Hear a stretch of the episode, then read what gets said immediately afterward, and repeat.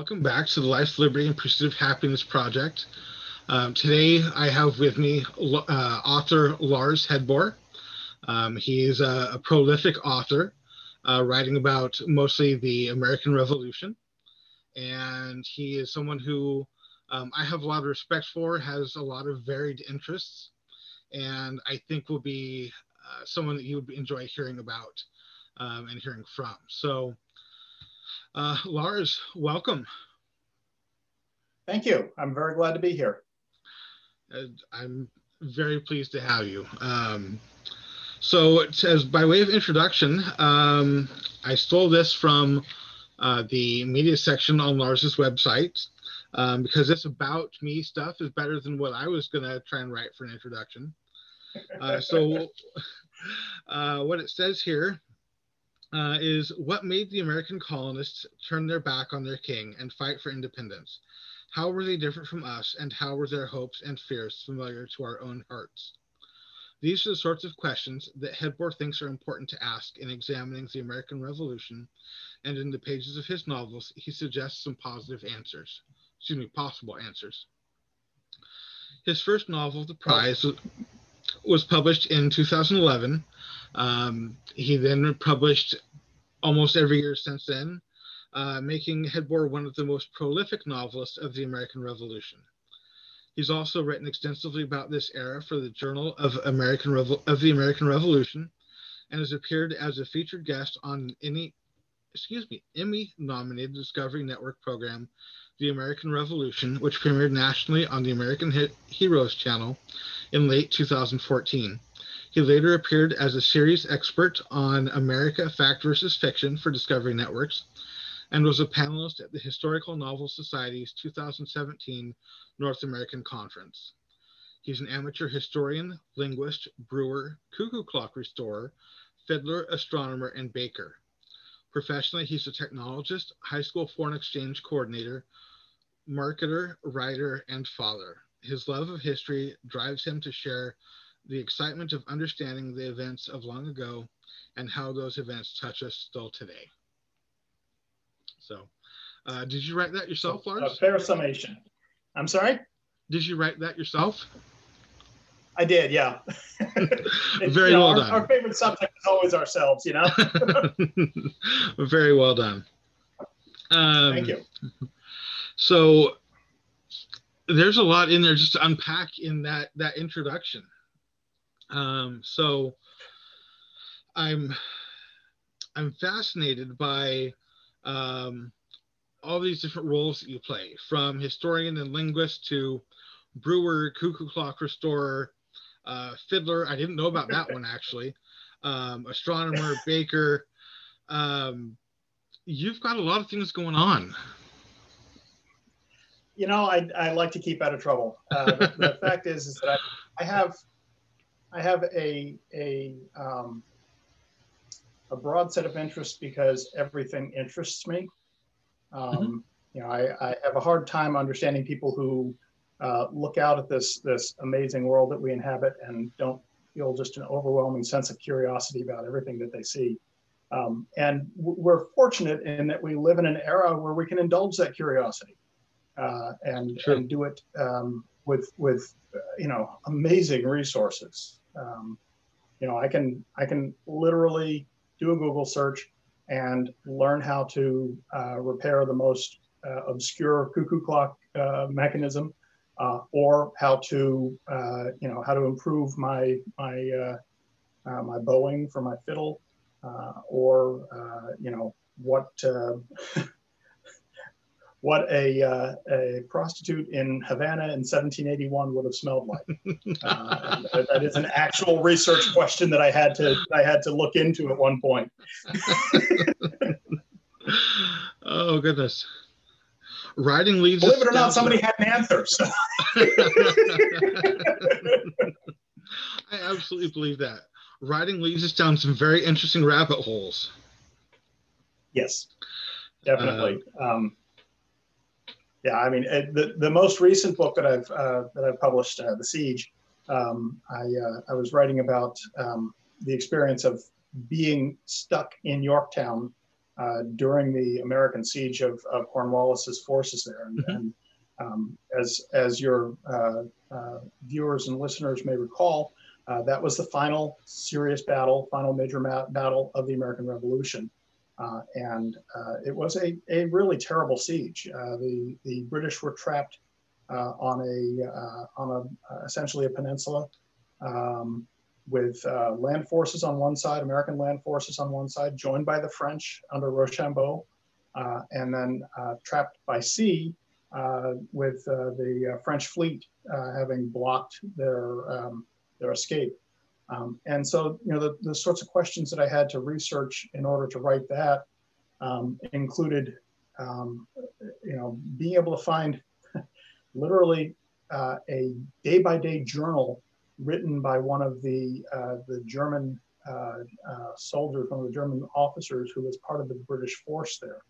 Um, and you know, getting that that uh, firsthand account and being able to incorporate details from that into my story, and, and you know, projecting that onto how my characters would have seen the same mm-hmm. the same information, um, because you know my characters in this in this book uh, are on the American side, um, I do try to take a, a, fairly broad view of the American Revolution uh, because I think there's there are magnificent stories to be told um, from all kinds of different angles.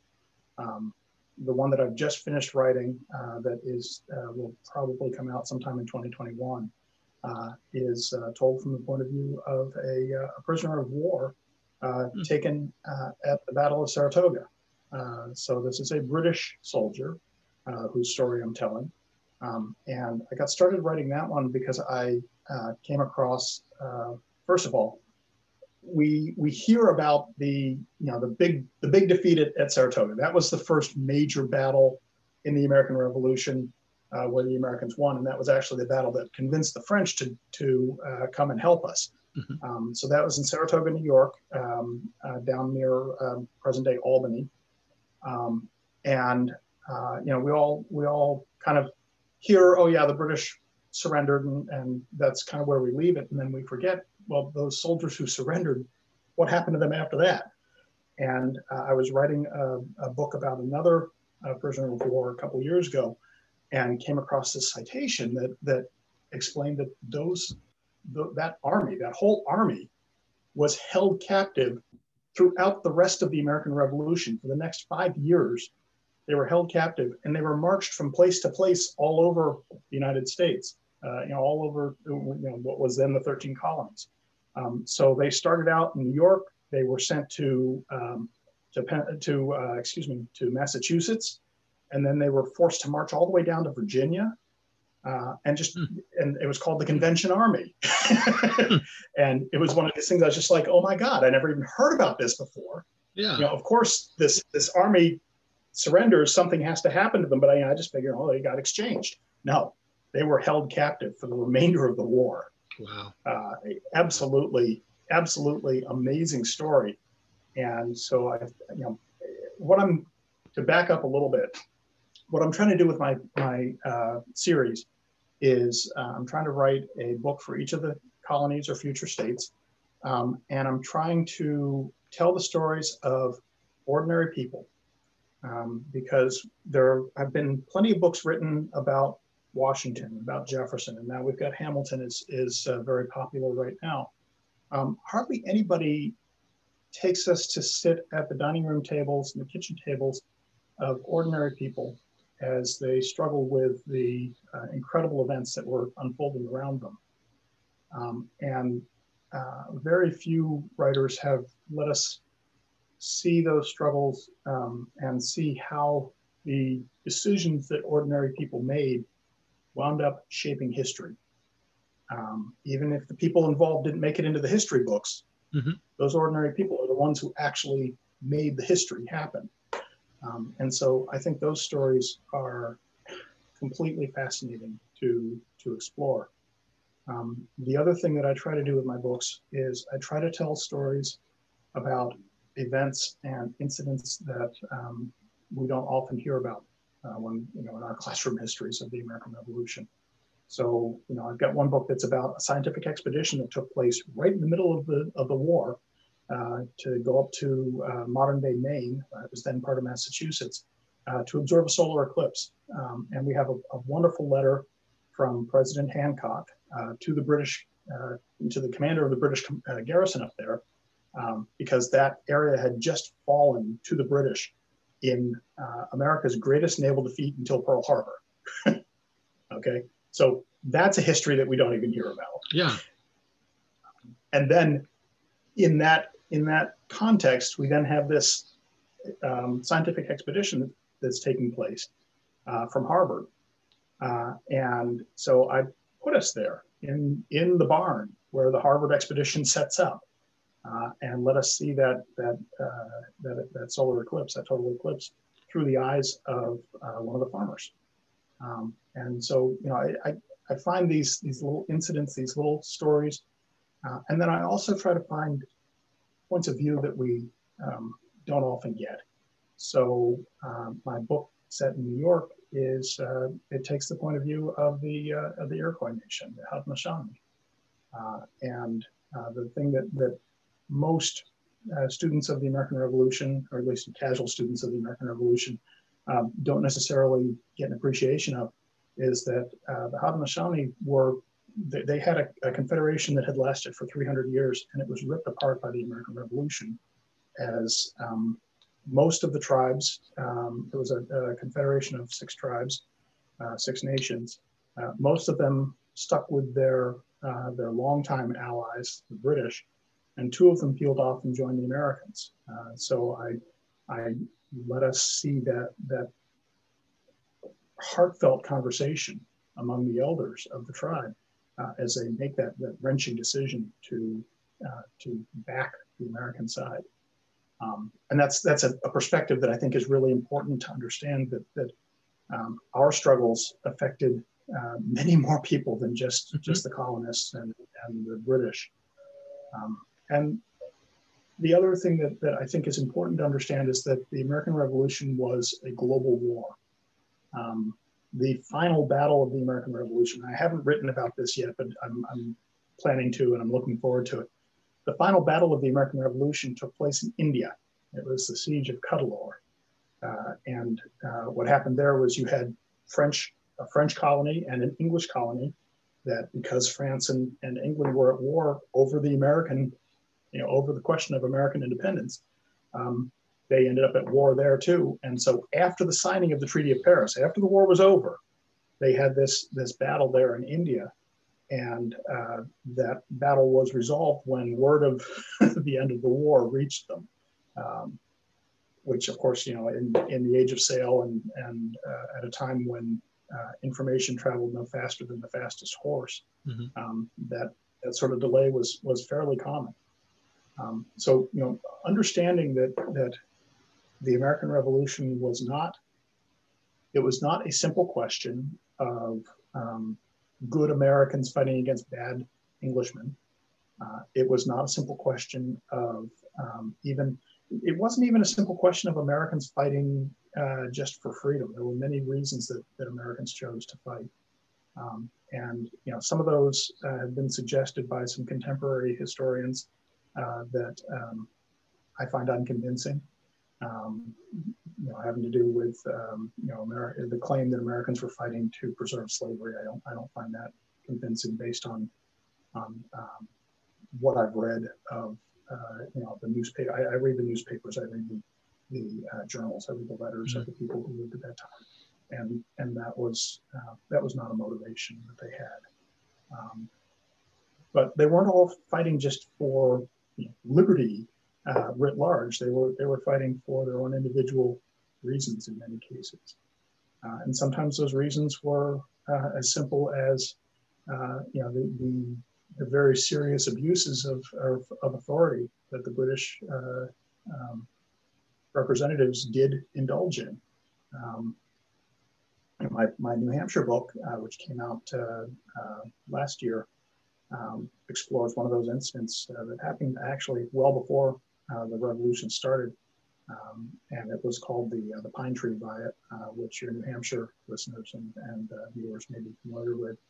Um, and essentially, what happened there was, um, so to, to, give a little bit of context, um, America at that time was uh, very heavily treed, uh, a lot of mm-hmm. lot of really fine pine trees, uh, particularly in the Northeast, and uh, there was a, uh, a, a declaration from the king that any tree that was suitable for use as a mast for the Royal Navy was it became the property of the king, of the crown, um, and that was sort of regardless of, of any grant of land that you might have gotten.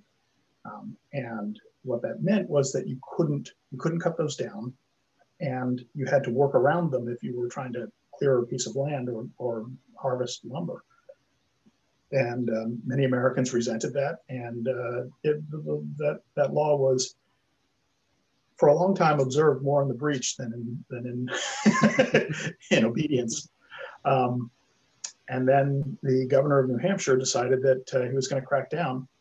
And um, in cracking down, he he uh, fined a couple of, of um, loggers, and uh, uh, when they refused to pay their fines, um, he uh, he sent out um, uh, his sheriffs to to go and and enforce the fines. and there was a riot at a place called the Pine Tree Inn, which is why it's called the Pine the Pine Tree Riot. Um, where uh, these men basically found where the sheriff and his and his deputies were staying, and uh, uh, burst in and uh, beat them uh, nearly to death, um, maimed their horses, and disappeared off into the night. wow. Um, yeah, and that happened. I think as early. I think it was 1771. So it was it was very early on in in the uh, sort of struggle between the Americans and the British. So you know, it's a lot of stories like that. that yeah, for sure. That's, that's yeah, that's really interesting. Um, that final battle that you referred to in India, when did that take place? Uh, 1783, I believe. Okay, uh, wow. so, so it, was, it, was,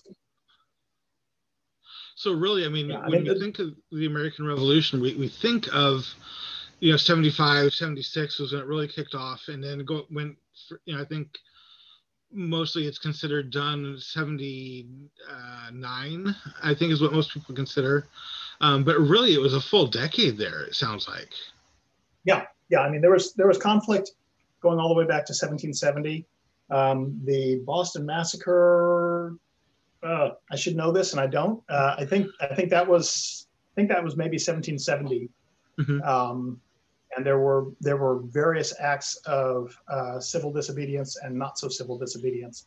Um, there was the uh, the burning of the uh, the Gaspé, which was a um, a revenue cutter uh, that was burned in uh, in Rhode Island, and its commander was shot, and that happened well before Lexington and Concord.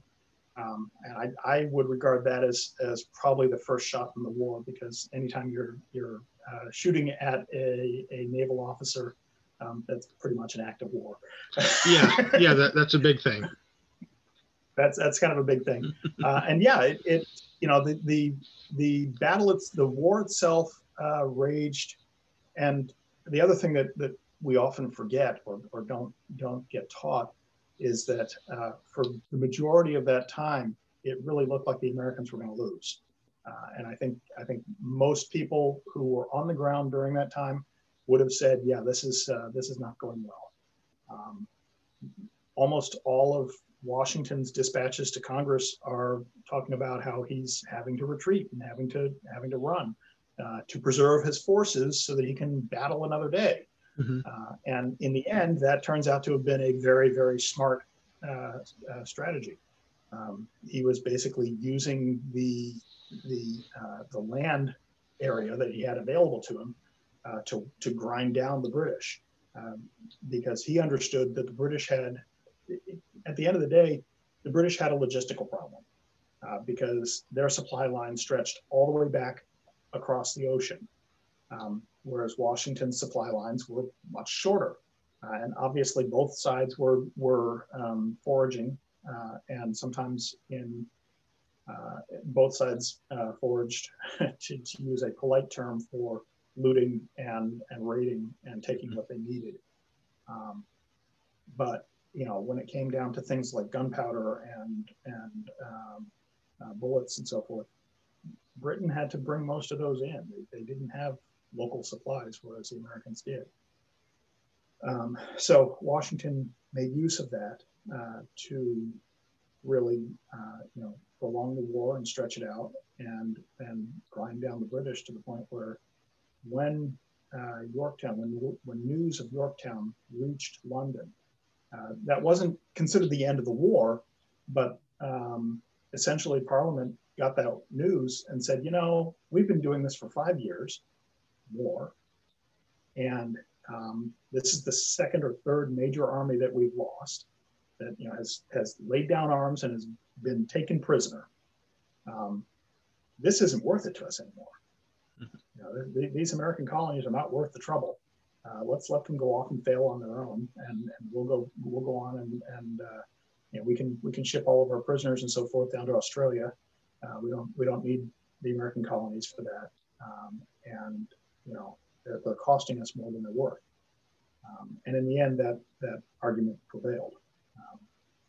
Um, and you know, of course, the the other aspect of that, and, and this is I think this is something really key to understand about the American Revolution.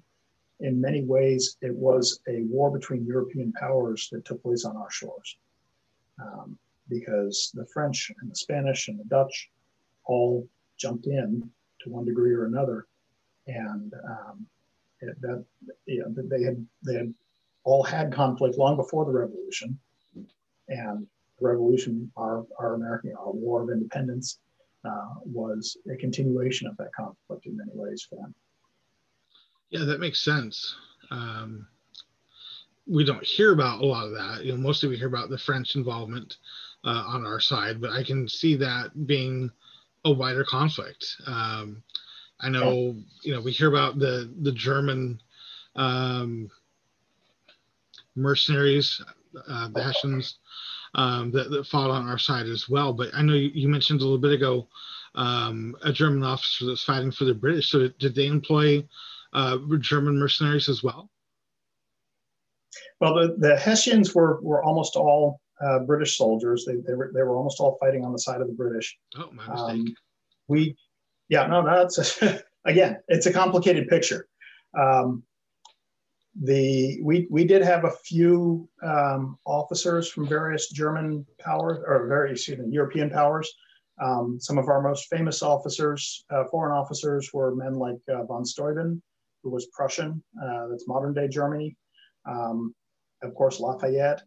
Um, Kosciuszko, I'm, I'm, mispronouncing his name. Uh, uh, he was he was uh, from modern day Poland. Um, and then the name that I want remembered in that company uh, that has been almost entirely forgotten is uh, the Spaniard Bernardo de Galvez. Um, Galvez, I, I, wrote a book based in the colony of West Florida called The Wind. Um, and the reason I wrote that is I found this story um, of the Spanish, how the Spanish saved the American Revolution that we never hear about. And it is an epic, amazing story. Uh, and I've tried to do it justice. Um, I'll, I'll, lay out the, the basics of it. Galvez was the governor general of uh, uh, Spanish Florida uh, in, excuse me, not Spanish Florida, Spanish America. Uh, he was in um, uh, what's now, well, it was then to New Orleans. Um, and being there in New Orleans, uh, he was in a position to uh, help the Americans uh, smuggle down the Mississippi, uh, right past the British forts on the Mississippi. The British had intended to come east from the Mississippi and attack us from, from behind, essentially, uh, negating that, that advantage that Washington was making use of, of that, that vast land between uh, the ocean and the Mississippi. Um, Galvez, um, quietly before Spain joined the war, um, did his best to, to assist us by uh, permitting smuggling of, of, American goods down the river. As soon as uh, Spain entered the war, Spain did not ally with the United States. Uh, they didn't recognize us. They allied instead with the French against the British, which worked basically the same way, but there's a diplomatic difference there.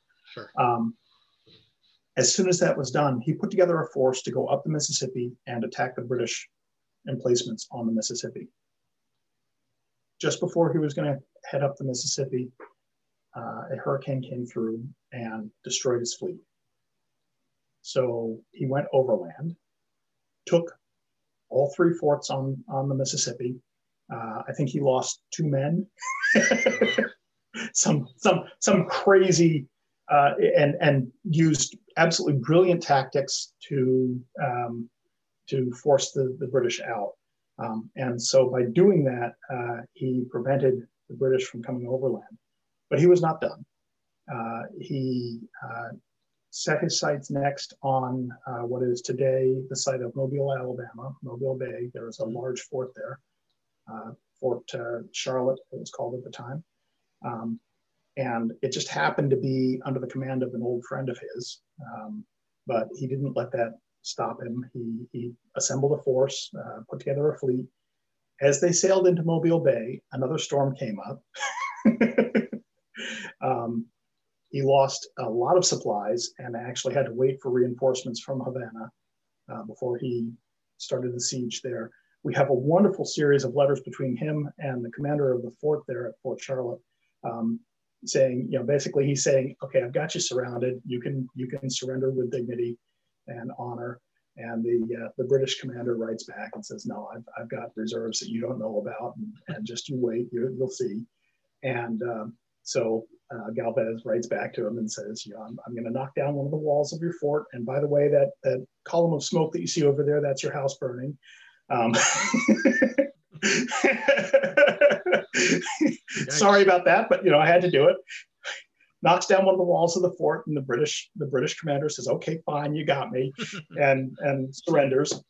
Um, so Galvez takes that part of, of the Gulf Coast and now he's he's actually into British Florida. Brit, uh, Florida at that time was two colonies.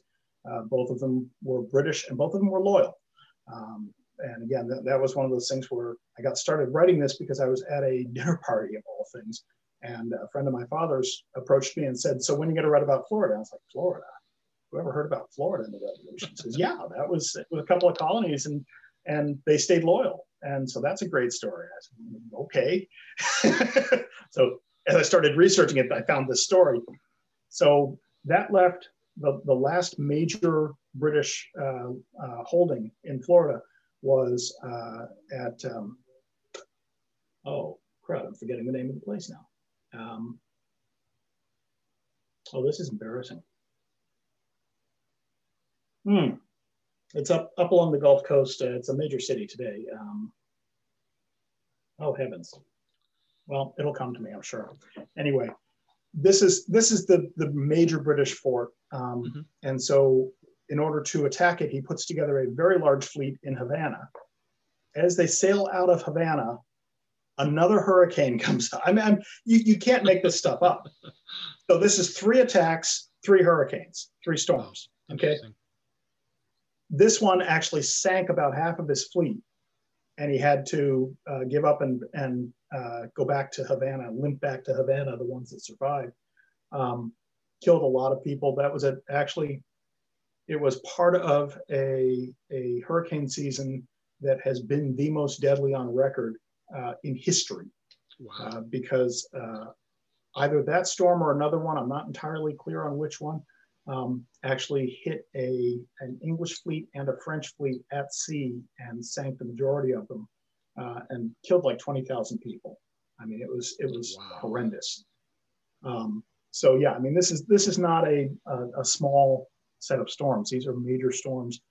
Um, but anyway, so the, the next season, uh, Galvez puts together a new fleet, goes in and, uh, and uh, takes, takes this last British fort um, and winds up taking all of uh, Florida, east and west, from the British for the Spanish. And, and they held Florida until uh, we took it away from them later on in history. so, you know, th- we have this amazing story. This guy is, he is, you know, personally uh, heroic and brave, and we hardly even remember him. and I think that's that's a real shame. The only place that his name is really remembered is in the name of the city of Galveston, Texas. Hmm. Um, and you know, honestly, he should he should absolutely be right up there with Lafayette and and uh, and uh, von Steuben and, and all the rest. Uh, he, he he was one of the major contributors to American success in, in the American Revolution. Wow, yeah, it's So telling that story, yeah, well, and that's that's what I'm trying to correct. Um, you know, we it's it's actually the timing of it was really interesting. Just after I wrote and released that book, um, Congress finally, 240 years later, finally kept the promise that they had made to Galvez uh, to hang his portrait in the halls of Congress. And uh, they also granted him honorary citizenship, um, which is a uh, that's something that's only been only been granted to a very few uh, uh, men uh, over American history.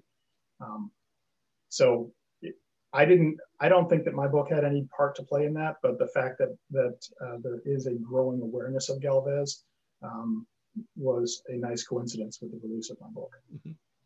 Yeah, that's really interesting, um, and you've done a great job answering. I was wondering, um, as I was looking at your books that you've written, um, I noticed you had one about Florida, and I, I, looked that up. I'm like, that wasn't one of the colonies, or one of the 13.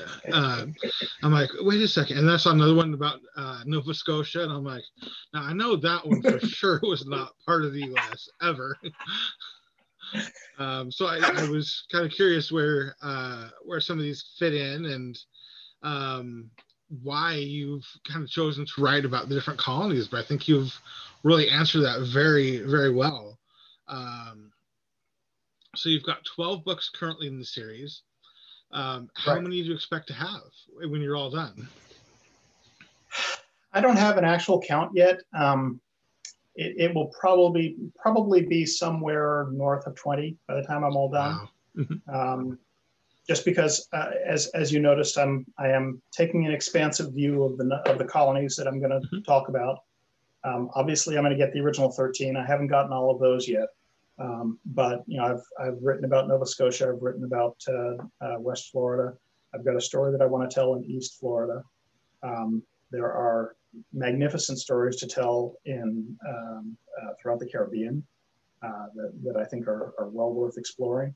Um, and um, you know, for completeness sake, uh, I will certainly find something to talk about in, in uh, Quebec um, and uh, you know, some of the other uh, maritime provinces in Canada. Uh, I'm pretty sure I'll, I'll, find stories to tell. Um, you know, Maine, uh, although it was part of Massachusetts at the time, I've told that separately from my Massachusetts book. Um, and the Massachusetts book is the one that I just finished because uh, the, the major action of that book takes place in Massachusetts, even though it is about a British soldier. Mm-hmm. Um, but uh, you know, and and I don't know if there's a whole book to write about uh, the action in India, but there probably is, um, and uh, that's that's one that um, will be very uh, very challenging to write, just because there's so much other history, Indian history, that I would have to really yeah. absorb and and and roll into that. Um, it, it's I've, I've, studied some of it, and it's it's a very rich and very rewarding history to to look into. But um, trying to tell a story around that um, without having the whole thing just be remember this piece of history that you've never heard of before. Mm-hmm.